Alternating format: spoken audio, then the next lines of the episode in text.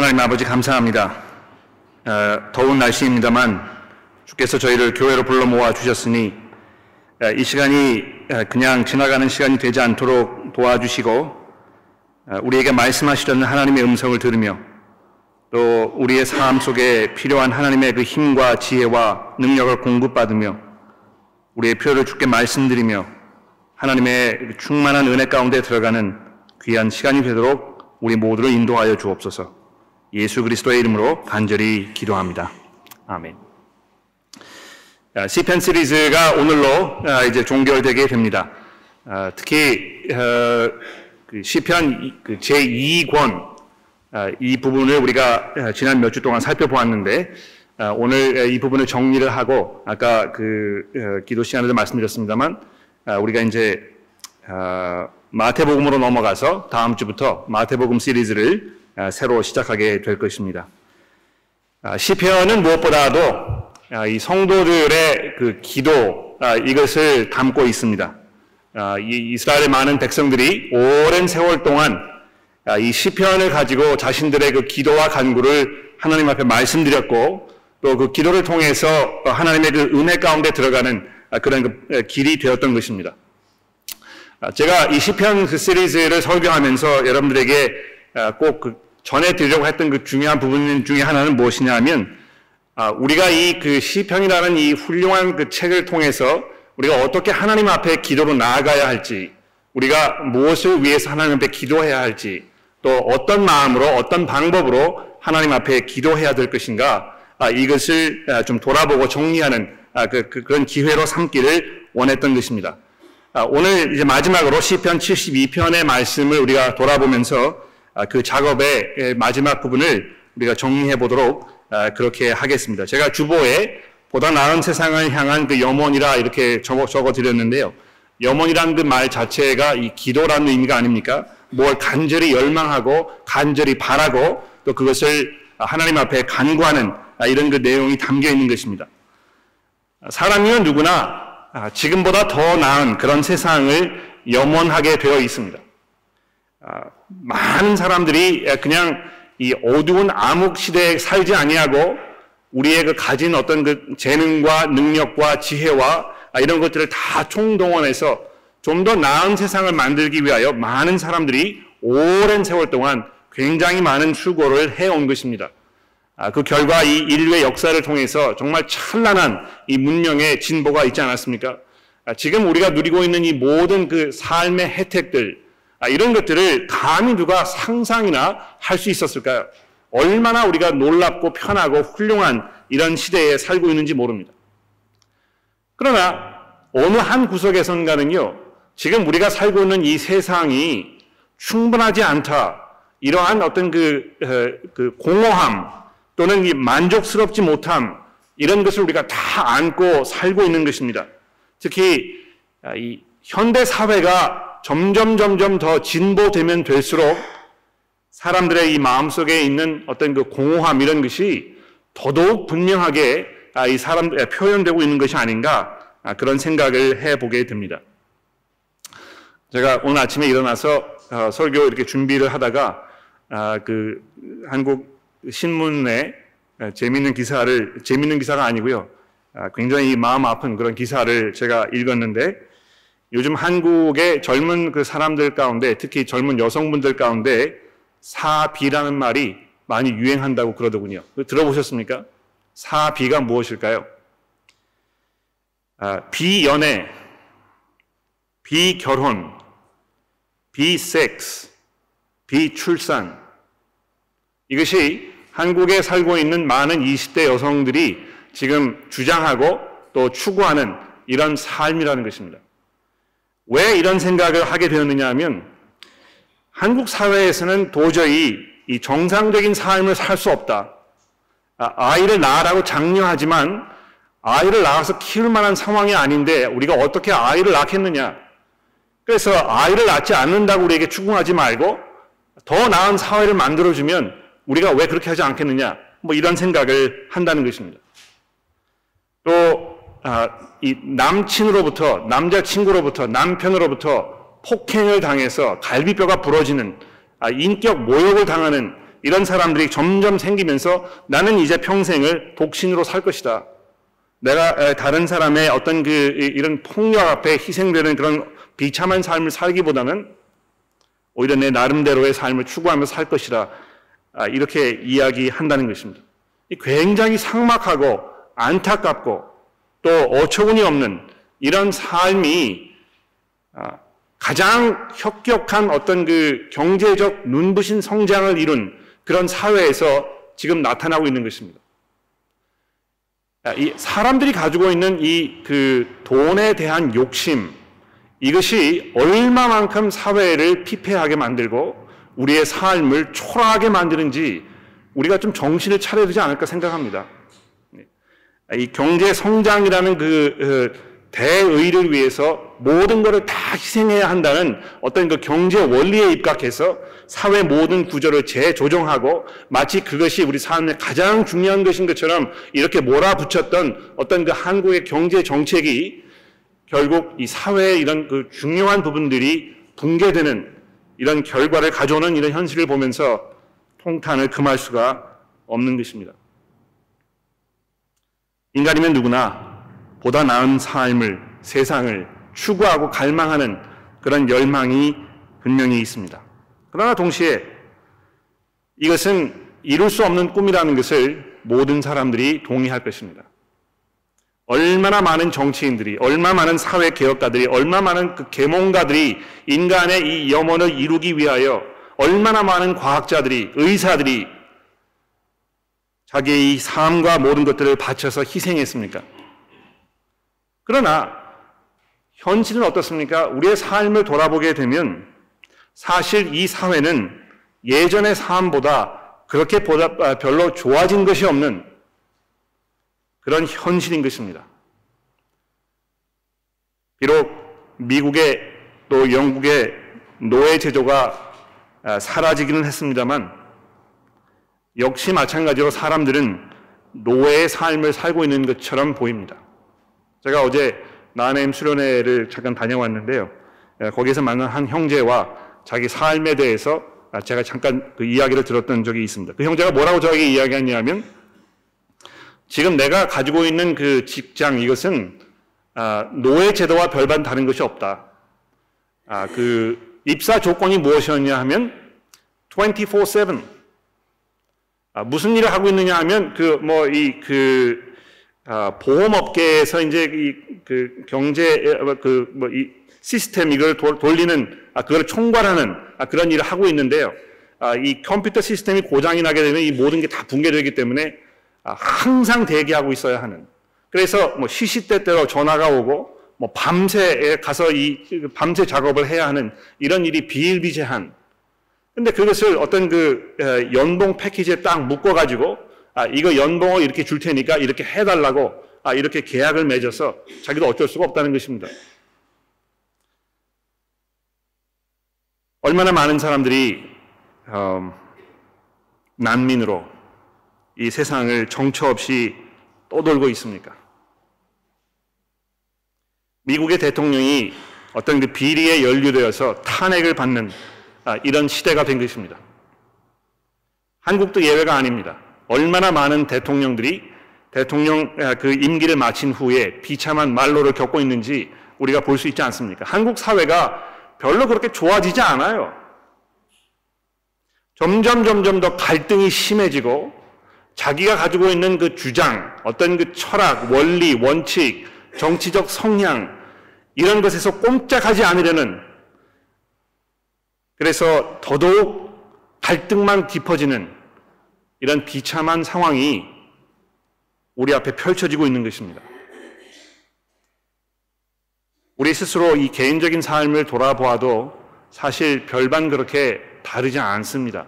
그렇죠?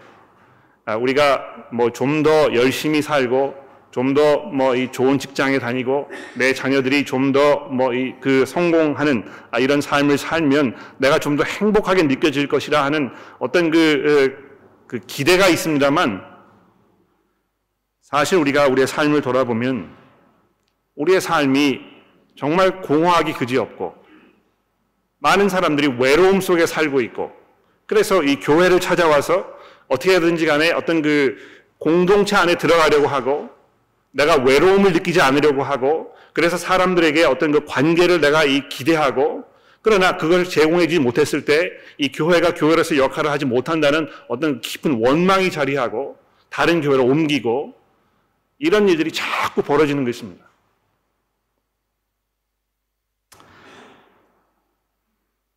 어떻게 하면 우리가 보다 나은 세상을 이룰 수 있을 것인가?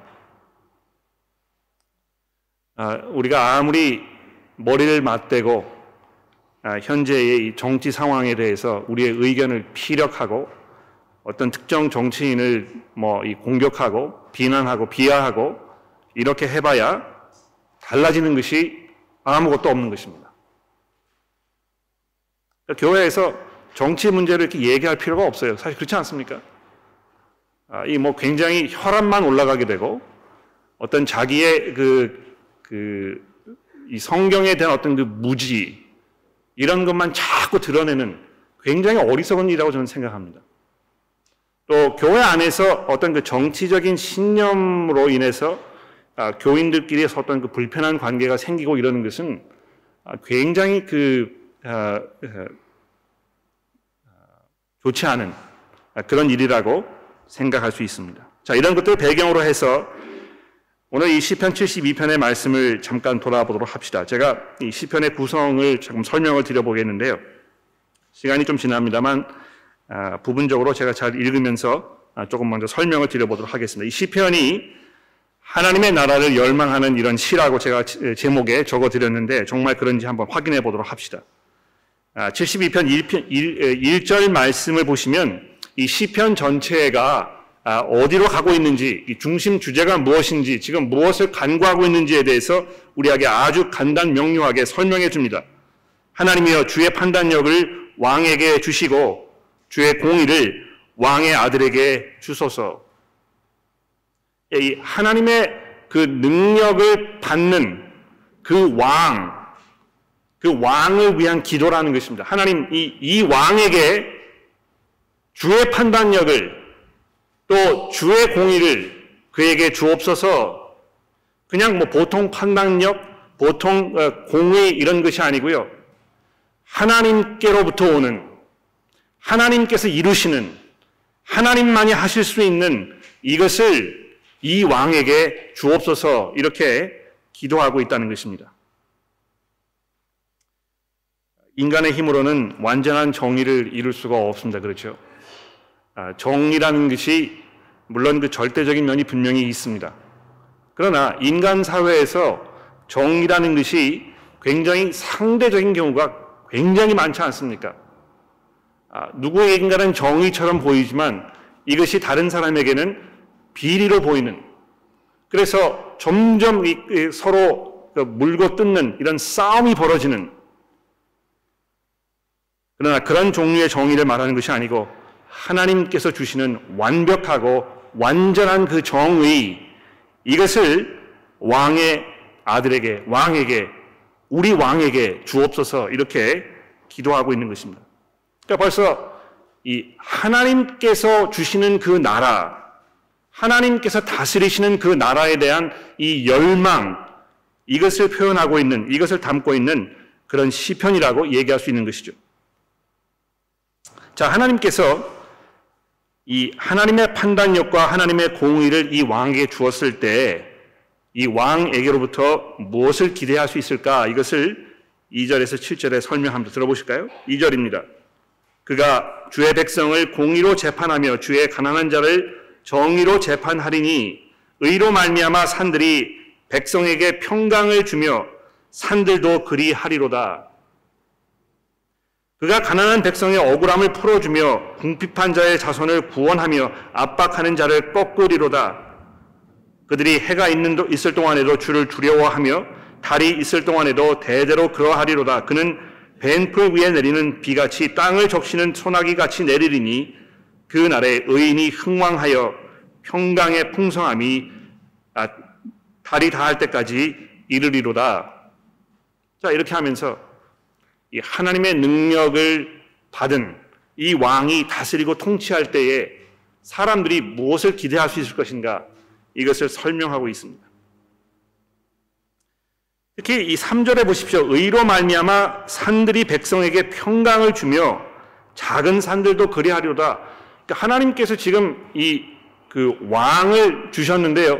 그 왕이 하나님의 능력으로 세상을 다스리니까 어떤 일이 벌어지는 것입니까? 모든 자연들이 자기의 역할을 제대로 감당하면서 사람들에게 필요한 이 모든 것들을 제공하여 주는 이런 변화가 일어나는 것입니다. 어, 지금 뭐 호주 전체가 산불 때문에 정신을 못 차리고 있잖아요. 아, 그 뉴스에 비치는 그 영상을 보면 정말 메마를 대로 메마른 이 그 목말라 죽은 짐승의 뼈가 먼지처럼 부스러질 것 같은 이런 그 엄청난 메마름 속에서 그 땅이 곡식을 내지 못하는 먹을 것이 없어서 이 그 죽어버리는 그 짐승들이 아주 진, 아, 아, 멀리 퍼져 있는 이런 그 끔찍한 상황을 생각해 보십시오. 그러나 이 왕이 다스리게 되었을 때 사람들은 물론이고 모든 자연 환경들이 거기에서 자기의 역할을 제대로 감당하게 되는 이런 시대에 대한 이 설명인 것입니다. 또 5절에 보십시오. 이 왕이 다스리게 되었을 때 어떤 일이 벌어집니까? 그들이 해가 있을 동안에도 주를 두려워하며 달이 있을 동안에도 대대로 그리하리로다. 즉 여기 그들은 누구입니까? 이 하나님의 백성을 말하는 것입니다. 그렇죠? 이 왕이 다스리게 되니까는요. 해가 떠 있을 동안에 사람들이 정말 하나님을 두려워하는 참으로 하나님과 올바른 관계를 누리는 하나님을 예배하는 이런 그 어, 어떤 하나님과의 관계가 회복되는 이런 놀라운 은혜를 지금 기대하고 있습니다. 7절에 보십시오. 그날에 의인이 흥망하여 평강의 풍성함이 달이 닿을 때까지 이르리로다. 우리 세상은 의인이 흥망하는 세상은 아닙니다. 그렇죠? 특히 제가 이제 얼마 전에 음, 한국에 다녀온 분하고 이야기를 나눴는데요. 한국에서는 그 도덕적으로 양심적으로 법을 지키면서 사업할 수 없는 도무지 정상적인 방법으로는 이익을 남길 수 없는 그런 경제 체제가 되어 있다는 것입니다. 모든 사람들이 다 법을 어기고 또 그것이 당연한 것인 것처럼 여겨지고 그래서 신앙인들도 이것이 잘못인 것을 알면서 어쩔 수 없이 이 불법 행위를 해야 하는 그래서 결국은 의롭게 사는 사람들이 아, 피해를 보는 이런 상황이라는 것입니다. 그러나 하나님께서 주시는 그 능력을 받은 이 왕이 다스리는 그 순간이 되게 되면 의로운 사람이 흥왕하는 그래서 이 평강의 풍성함이 넘쳐 흐르는 그 세계가 올 것이라고 시편 기자가 이야기하고 있습니다. 뿐만 아니죠. 8절 말씀해 보십시오. 그가 바다에서부터 바다까지와 강에서부터 땅 끝까지 이르리니 광야에 사는 자가 그 앞에 굽히며 그의 원수들이 티끌 핥을 것이며 다시스와 섬의 왕들이 조공을 바치며 스바와 시바의 왕들이 예물을 드리리로다 모든 왕이 그 앞에 부복하며 모든 민족이 다 그를 섬길 것이다. 이 전 세계를 다스리는 이 세상에 있는 모든 사람들이 다 이 왕 앞에 무릎을 꿇는 그런 날을 지금 기도하고 있습니다. 여러분, 하나님의 능력으로 세상을 통치하여 지금 우리가 읽은 이 부분대로 세상이 정리가 된다면 아마 모든 사람들이 자원해서 이 왕의 다스림 가운데 들어가려고 할 겁니다. 그러니까 왜 사람들이 호주로 자꾸 이민을 오려고 하는 것입니까? 호주에 오게 되면 이 호주의 다스림 가운데 있으면 자기가 살고 있는 그 땅보다 훨씬 더 나은 삶을 살 수 있다는 기대가 있기 때문에 그런 것이잖아요. 그러니까 실제로 그렇거든요. 많은 이슬람 국가에 살던 사람들이 왜 그렇게 호주로 오려고 하는 것입니까? 여기에 왔을 때에 자유가 있고 어떤 인권이 보장되고 경제적인 평화가 있고 이렇기 때문에 이렇게 하는 것 아닙니까? 모든 사람들이 이 왕이 다스리는 그 나라를 바라보면서 내가 저기에 가야 되겠다. 이런 마음이 예, 그 자연히 생기는 이런 시대에 대한 그런 기도를 담고 있습니다. 또 12절, 14절을 보십시오. 이 왕이 어떤 활약을 할 것인가. 그는 궁핍한 자가 부르짖을 때 건지며 도움이 없는 가난한 자도 건지며 그는 가난한 자와 궁핍한 자를 불쌍히 여기며 궁핍한 자의 생명을 구원하며 그들의 생명을 압박과 강포에서 구원하리니 그들의 피가 그의 눈앞에서 존귀히 여김을 받을 것이로다. 특히 이 마지막 구절이 얼마나 감동적입니까? 예. 사람 목숨을 파리 목숨처럼 여기는 이 시대. 태어나지 않은 생명이 아직 태어나지 않았다는 이유로 그냥 낙태되어 버리는 그래서 수많은 생명들이 이 빛을 보지 못하고 자기의 목소리도 내지 못한 채 사라져버리는 이런 살인의 시대에 정말 사람의 생명을 존귀히 여기는 이런 시대가 올 것이라고 이 시편 기자가 우리에게 말씀하고 있습니다. 그래서 이 시편은요 어, 그 왕을 향한 어떤 그 축복의 노래로 예, 폐하 만세 아, 이런 식의 그 어, 분위기로 아, 이 시편이 정리가 되고 있습니다. 15절에 보십시오. 그들이 생존하여 스바의 금을 그에게 드리며 사람들이 그를 위하여 항상 기도하고 종일 찬송하리로다. 산 꼭대기에 땅도 곡식도 풍성하고 그것의 열매가 레바논같이 흔들리며 성에 있는 자가 땅의 풀같이 왕성하리로다. 그의 이름이 영구하며 그의 이름이 해와 같이 장구하리로다. 사람이 그로 말미암아 복을 받으리니 모든 민족이 그를 복되다 하리로다. 폐하여 만수무강하소서. 폐하의 그, 그 위엄과 영광이 이 온 세계에 충만하기를 우리가 간구하나이다. 이렇게 하면서 그 왕을 창송하는 그 장면을 생각해 보십시오. 자, 그리고 나서 이제 이 시편 72편이 시편 제2권의 맨 마지막 시편인데요. 아, 이 시편 2편 제2두 번째가 이렇게 이제 결론을 맺고 있습니다. 18절입니다. 홀로 기이한 일을 행하시는 여호와 하나님 곧 이스라엘의 하나님을 찬송하며 그 영화로운 이름을 영원히 찬송할지어다. 온 땅에 그의 영광이 충만할지어다. 아멘 아멘. 이세 아들 다윗의 기도가 끝나니라. 시편을 이렇게 쭉 읽어 나아가시면 아마 이 사실을 분명히 아실 것입니다만 사실 시편의 그 1권과 2권, 그러니까 시편 1편부터 72편까지 이렇게 쭉 읽어 보시면 굉장히 어떤 그 분위기가 암울해요. 예. 아, 이 시편 기자가 다윗이 특히 자기의 그 억울함, 그 핍박을 받는 그 상황에서의 이 간절함, 긴박함, 하나님을 향한 그 어떤 원망의 마음, 어떻게 하나님 나를 이런 상황에 내버려 놓으실 수 있겠습니까? 왜 하나님 나를 구원하지 아니하시고 내가 이런 수모를 당하게 하시나이까? 이렇게 하면서 절박하게 하나님 앞에 이 기도하는 그런 그 시편이 수도 없이 여기 담겨 있습니다.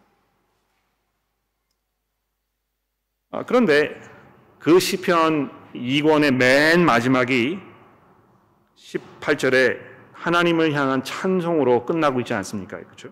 홀로 기이한 일을 행하시는 여호와 하나님이여. 이스라엘의 하나님을 찬송하며 그 영화로운 이름을 영원히 찬송할지어다. 도대체 이 시편 기자가 뭘 믿고 이렇게 기도하는 것일까요? 네.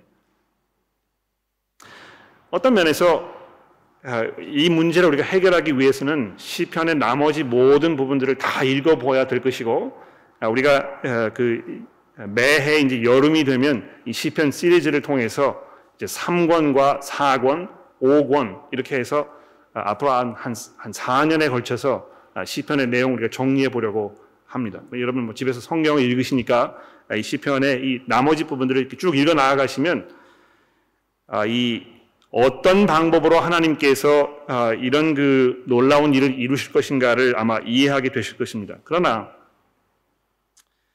구약의 하나님의 백성들이 이 시편을 이르며 사용하면서 이 시편으로 하나님을 찬송하면서 어떤 마음을 가지고 있었을까요? 어떤 마음으로 이 시편을 읽었겠습니까?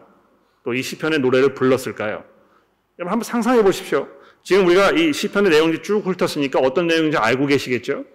그런데 사람들이 뭐 성전에 모여가지고 이 시편을 통해서 하나님께 찬송을 드리고 기도를 드릴 때 어떤 마음으로 하나님께 기도하고 찬송했을까요? 한번 상상해 보십시오. 제가 1분 동안 시간을 드릴 테니까 옆에 계시는 분하고요.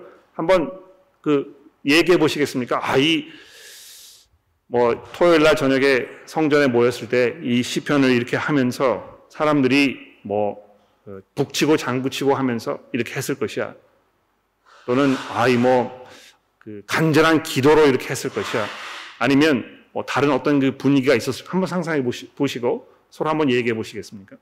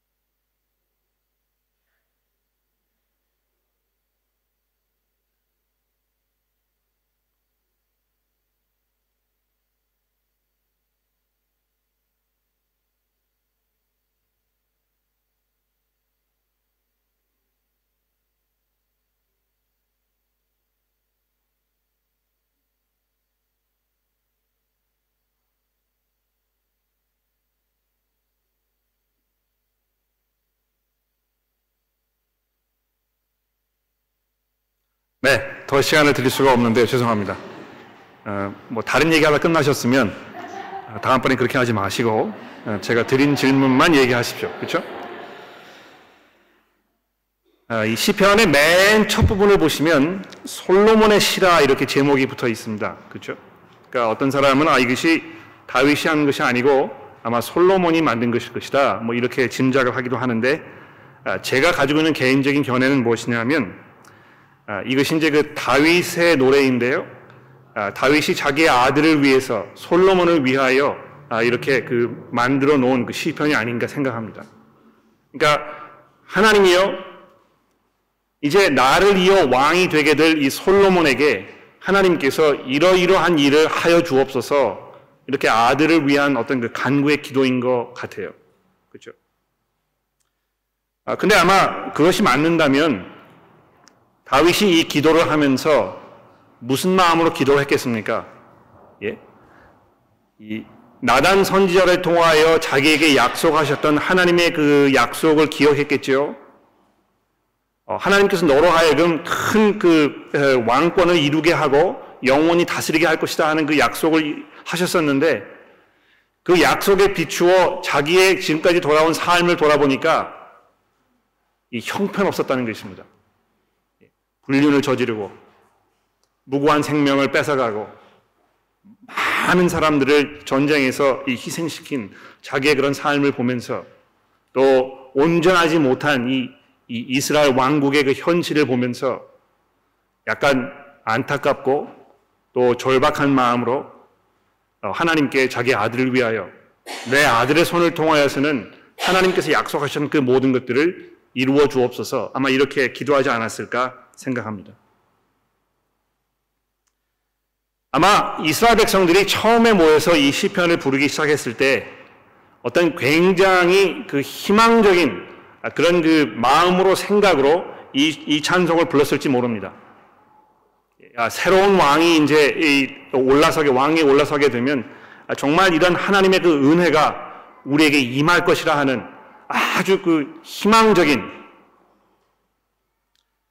그러나 시간이 가고 역사가 진전되면 될수록 이, 이 다윗의 왕위에 올라 있던 이 왕들이 정말 초라한 모습으로 실패하고 죄악 속에서 허우적거리며 점점 점점 쇠퇴하여 가는 쇠락해 가는 이스라엘의 그 모습을 보면서 이 다윗 왕국의 그 민낯을 보면서 안타까움으로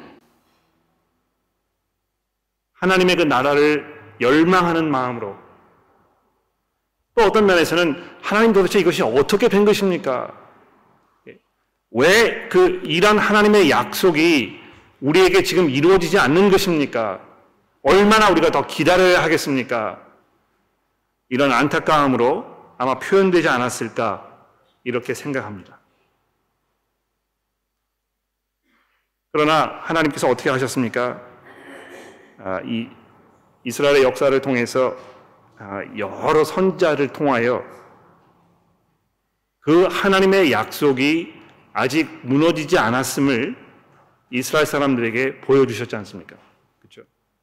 바벨론 포로 생활을 끌려갔을 때, 또 돌아왔을 때 선지자들을 통해서 하나님께서 지금 약속하셨던 그 약속이 아직도 유효하고 하나님께서 다스리시는 이 정의로운 나라가 완성될 것에 대한 그 약속을 예를 들어서 이사야서 9장에서 이렇게 말씀하셨습니다. 여러분 성경 가지고 계시니까 한번 찾아보시겠습니까? 이사야서 9장 2절에서 7절까지입니다.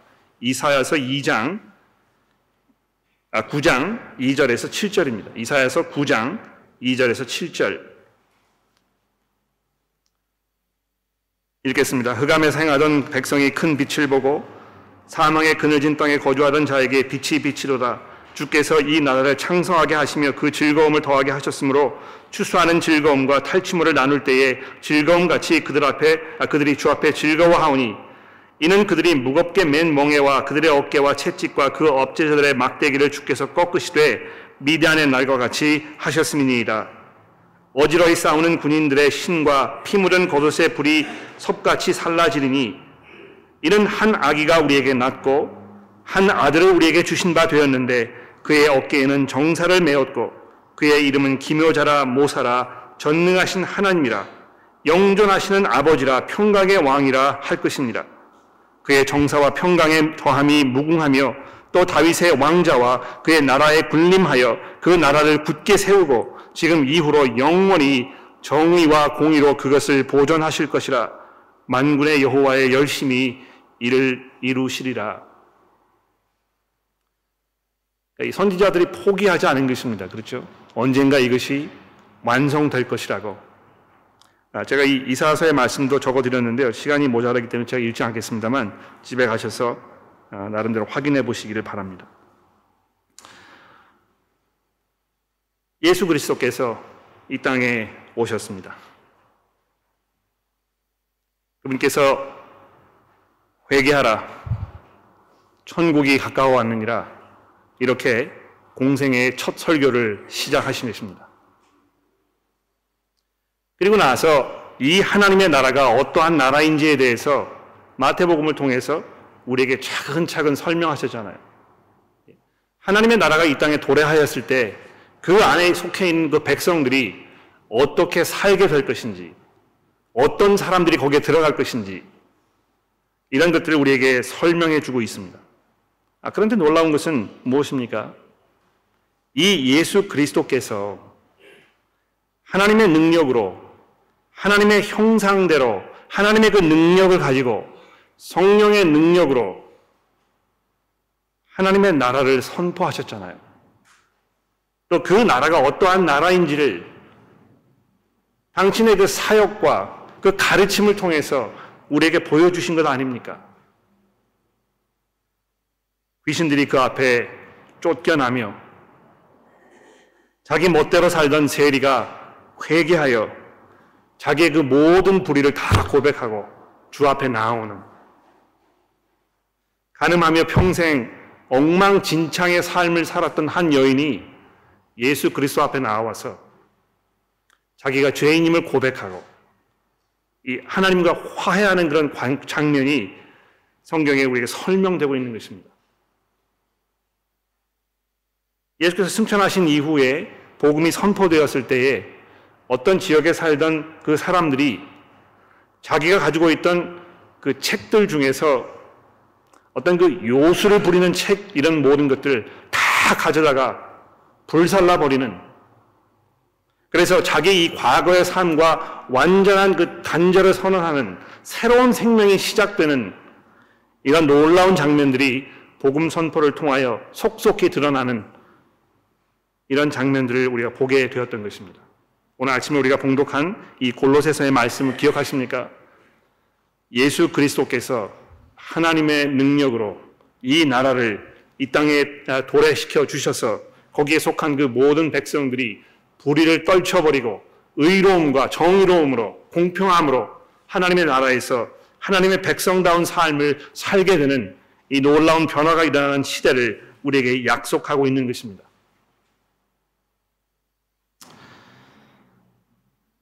이 시편을 우리가 어, 성도로서 읽고 묵상하고 또 공적인 모임에서 우리가 사용할 때 아마 이 세상을 바라보는 이 시각에 재조명을 할 수 있는 아, 그런 그 기회가 아닌가 생각합니다. 그렇죠?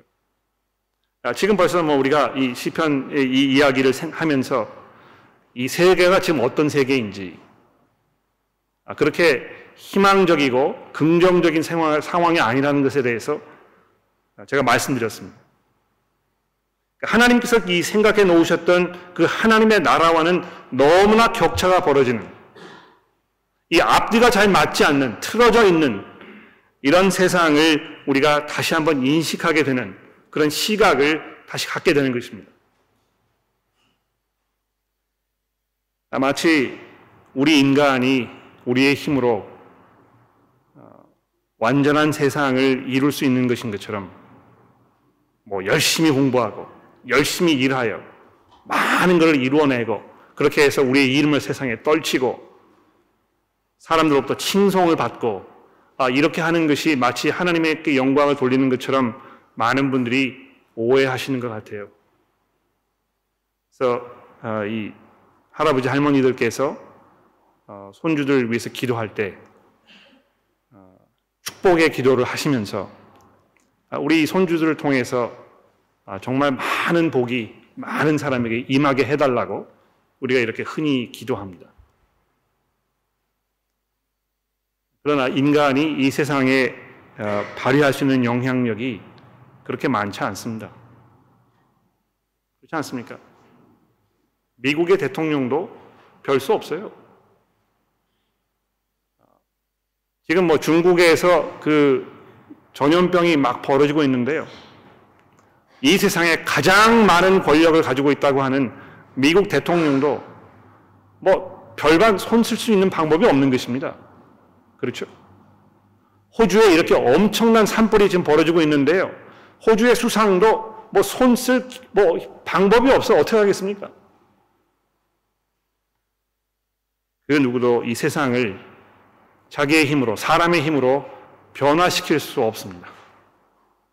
굉장히 절망적이죠. 그렇죠? 그래서 여러분과 저는 우리의 이 세상을 바라보면서 하나님 앞에 무릎으로 기도하며 주의 나라를 간구해야 할 것입니다. 우리가 예, 잠시 후에 주기도문을 할 텐데요. 주기도문에 뭐라고 말씀하고 있습니까? 하늘에 계신 우리 아버지요.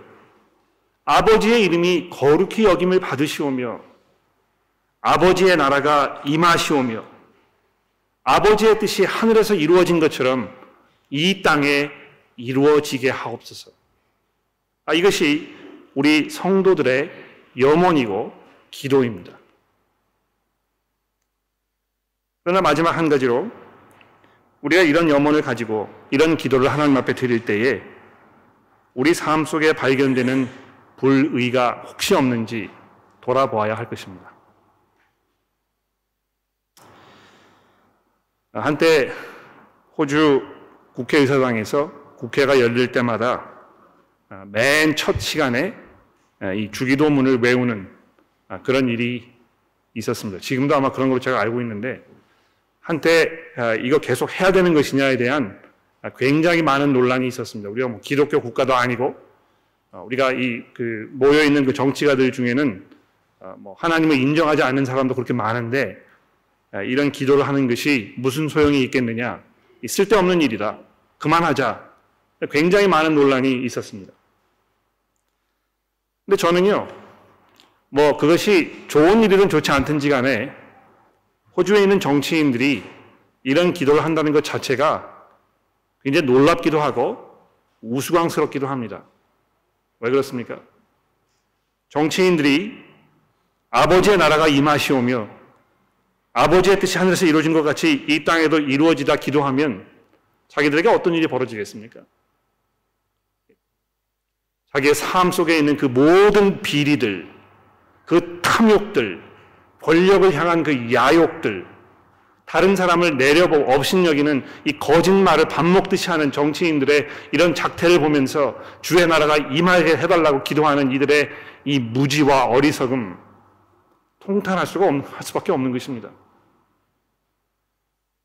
그러나 똑같은 것이 아마 우리에게도 적용될 것입니다.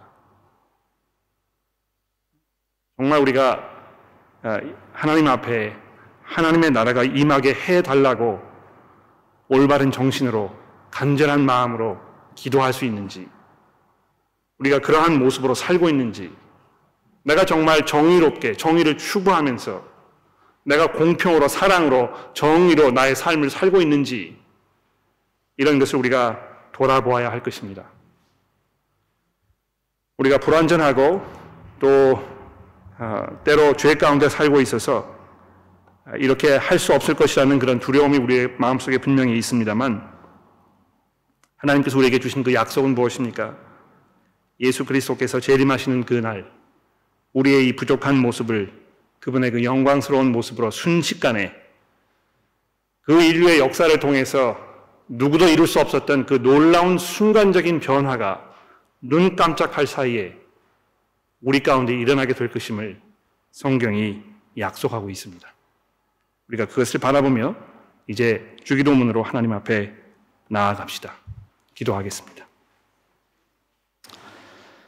하늘에 계신 우리 아버지시여 이름이 거룩히 여김을 받으시오며 나라가 임하시오며 뜻이 하늘에서 이루어진 것 같이 땅에서도 이루어지이다.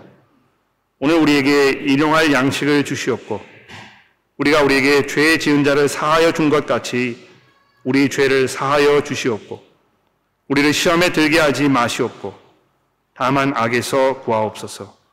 나라와 권세와 영광이 아버지께 영원히 있사옵나이다. 아멘.